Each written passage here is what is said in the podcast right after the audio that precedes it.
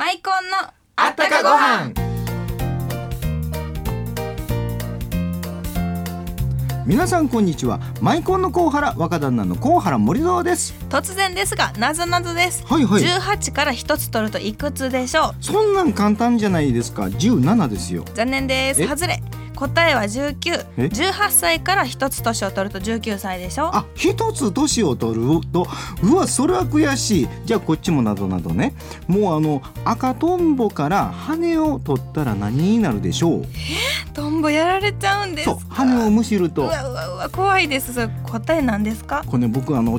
若い時にねもうそのあ赤とんぼの羽をむしる歌がすっごい流行っ てフォークソングで歌ってる人がおったんですよ。そんな歌ないでしょ本日のゲストに教えていただきましょうかね。さあということでこの番組は文化芸能各界からゲストをお招きしご飯にまつわるあったかエピソードをお届けします。本日のゲストは俳優兼タレントの原田信郎さんです。どうぞお楽しみにマイコンのあったかご飯この番組は天然酵母の贈り物マイコンのコウハラがお送りしますコウハラマイコン温かご飯に天然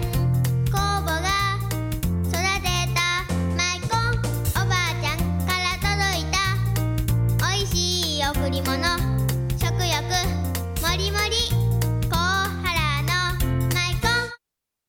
ンおかわり僕白ご飯が大好きなんですマイコンを子供たち孫たちに送ってあげるでしょそしたらねおじいちゃん一緒にご飯を食べようって来週遊びに来てくれるんです食べよう甲原のマイコンコウハラのマイコン本日は原田信郎さんにお越しいただきましたこんにちはこんにちは。もうノブリン出たノブ リンいやもう僕ねあのヤンタンの時からもうノ ブリン大ファンでした からありがとうございます。もうあの原田信郎です。よろしくお願いします。この方ですよあの、はい足むしる人羽むしる人赤トンボななるほ最後ね蒸したらあの柿の種になるんですよ。どもうむちゃくちゃなこと言って知らな いでしょ。辻ちゃんは知 らないでしょ。知らない知らないです。まだ二十三三かな。いやだからあのねのねっそてうねあの本当もう20代下手したら30代の人は知らないですよ。なんか初夏に今なられたとか。いやいや初夏というかねあの、初夏というとちゃんと書道をやってる人に対して失礼なんで、あの墨で遊ぶかと書いてえええ僕言うかという具合に言ってるんですよ。へえーー木遊すかごいえー、蚊というでもあのかっこいい初夏の蚊じゃなくて家で炭で遊ぶということでえかっこいい。そっちの方がかっこ僕いい言う蚊とダジャレも込みなんですか。ダジャレっぽいやつもありますねありますの僕らしいのも結構ありますはいはいはい。あのーえー動く静か中年と書いてねはいはいは動いていいのか静かにしといていいのかい。 どっちや。どっちやねんそうそうそう同性中年同それを性同性中って年いうのっていう読むそ読みれそういう方のが。書かれるんですかそういう具合に書いたんですよやー同性中年っていういやなんかかっこいいな。えすごーいもうこのままもうはね、いもっと働けっていうのが、もうもうもうよろしいやんか一生懸命やったんやからって言ってもうちょっと静かにしといてくださいっていうのが同性中年そもそもねどうしてね書道を始められたんですか、あそもそもですね、あの実はですねもう今からあの8年ぐらいな前になるんですけども、書道を始めたんが、うん八年。えーそのきっかけになったのがあの病気をしましてねはい。は顔面麻痺って言って右半分が麻痺するんですよ。あはあはあ。ほいで仕事を1ヶ月ぐらいもう何もできなくなって、ええあの顔右半分がちょっと麻痺して、右と左の顔が違うんですよ。だからちょっと右がねこうだらんどよーんとしてるんですね麻痺してるから。でこれテレビ出られないしテレビのレギュラー全部休ませてもらって。その時テレビやってて。ええ、ほんでラジオも、ラジオやったら顔映らへんラジオからやってますよ大丈夫やろうと思ったんですけど、そしたらあのパピプペポっていうこの破裂音が喋れないんですね。あ僕今でも喋れないんですえよ。ーそうですよね。ひょっとして顔面麻痺 かもわからない。これでラジオもテレビももう仕事一切1ヶ月休みましてまるまるえええーほんで1ヶ月でまああのおかげさんで治ったんですけども、うんその間まあ言ったら暇になってきまして、ん最初ちょっと焦ってたんですけども、うはいちの奥さんがゆっくり治しましょうって言ってくれて、もう焦らんと。えーもうゆっくりしてくださいって言われて、うんまあ、な何かこの時にええチャンスやと思って、まあ本を読みたかったし、本たくさん読んだし、映画見たかったしビデオいっぱい借りてきて、ね、ほんであと何がであそうやと思って僕小さい時からですねあのおじいちゃんがあの書を書く人だったんですよ。えこれでちょっと最初にやらされてたんですけども、いうことで自分でもう好きなように書書を始めたんですよ。であの書道展にそれを出しましたらですね、はいこれは面白いということでたくさんの人来てくれはりましてねあの梅田の阪急デパートでやったんですけども何万人という人が来てくれはりましてね。えーそんなにええおでそこでね販売したんですよ。販売するんですよ。え今まで初め突てっ走っちゃいますね。自分で独特のやつを書いてて、ええいきなり出た途端に販売販売い値や段あまのでやつけちっゃぱったりあのデパートですから販売してくださいって言われましてあーそういうえね。え販売といってもこれなら値段つけてくださいって言ってこれまああの紙代とが額代ととかって言ってねまああの3万ぐらいでとかって言ったんですよ。それはなんかお土産もつけてでしょなんか2万いやちょ9900円ちょっと若旦那それ失礼じゃないですかそれ3万円それ失礼じゃないですか。いや3万円じゃ高いと思ってるでしょ。ところがですね、はいあのはあデパートの方が「いや、原田さん3万じゃないですこれ30万でいいえ売れます売れます」って言うんー、ですわよ。わわわ。売れるそんなもんって言ったら売れましてね。売れたんですか売れえええみたいそ30万円で売れましてね30万「下田!」で50万にしといたらよかった。うなんです かいやいやそれは冗談ですけども。 でまあ真面目なんも書いたんですよ。うんうんもう頑張らなくていいよとか書いたんですよ。は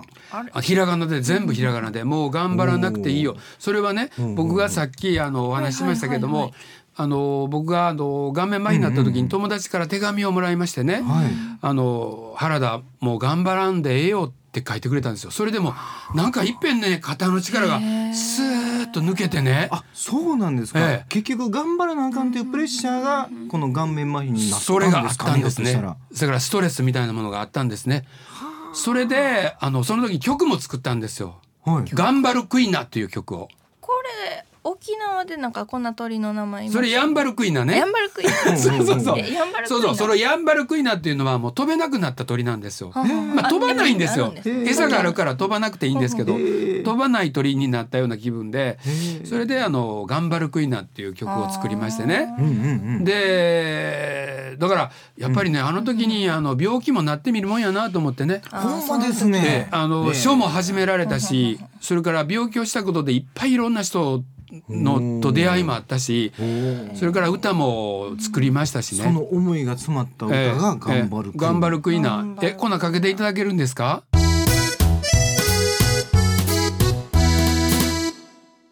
期待したのは川柳ですよね。そうそうそうえそれを聞きたい川柳ですかそうなんよもう今日も持川っ柳てきていただきいまたしただでしきょまうしか。たあったかいあたごさん日の丸弁当おかずいらずあたごさん日の丸弁当おかずいらず字余り原田信郎あたごさんあたごさん、あたごさんど、あたごさんって知りませんかどちらですか。京都で一番高い山です京都へえ。へー京都市内から一番高い山あひょがっとしたらひょっとしたらあたご山に登って、ええその景色を見ると、うんええもうその景色がおかずになるっていうじゃないんじでゃすなよくて違うんですなんかこれですねあの中学のね1年か2年生の時にね、その学年全員があの愛宕登山をやるんですよ。うんうん愛宕山っていうのは大体900メートルぐらいの山なんですけどそれでもうしんどいんですよ。で頂上でそのやっと登りきって頂上で汗だくになってその時食べたのが弁当が全員がその1学年それから先生も、こ教頭先生も全員が日の丸弁当持ってこいということだったんですそれルールなんですルールでルールで。でその日の丸弁当もうあのねおかずがないわけですよ。ないんですかやっぱりねうん。ほんで卵焼きとか鮭とかあね食べたいです。ね。ね。せっかく登った。欲しいじゃないです。か。うんマイコン入れた りね。ほん まやマイコンクイナ。ほんまやそう。でも梅干しだけ。ところがね、めちゃくちゃ美味しかったんですよ。へーもうみんなね「まあおかずがないやんか」って言いながらね食べ始めるんですけどもうね米のうまさうんそれから山の頂上で食べたその空気の美味しさと空気の腹減ってるのとみんなぐ一食体になって米がこんなにうまいもんかと思って感動したんですよ。えだからおかずいらず小学校の時いや中学中学校校の時1年生か2年生ちょっとどっちか覚えてないんですけあれどよあのマラソンの後のおみあのトン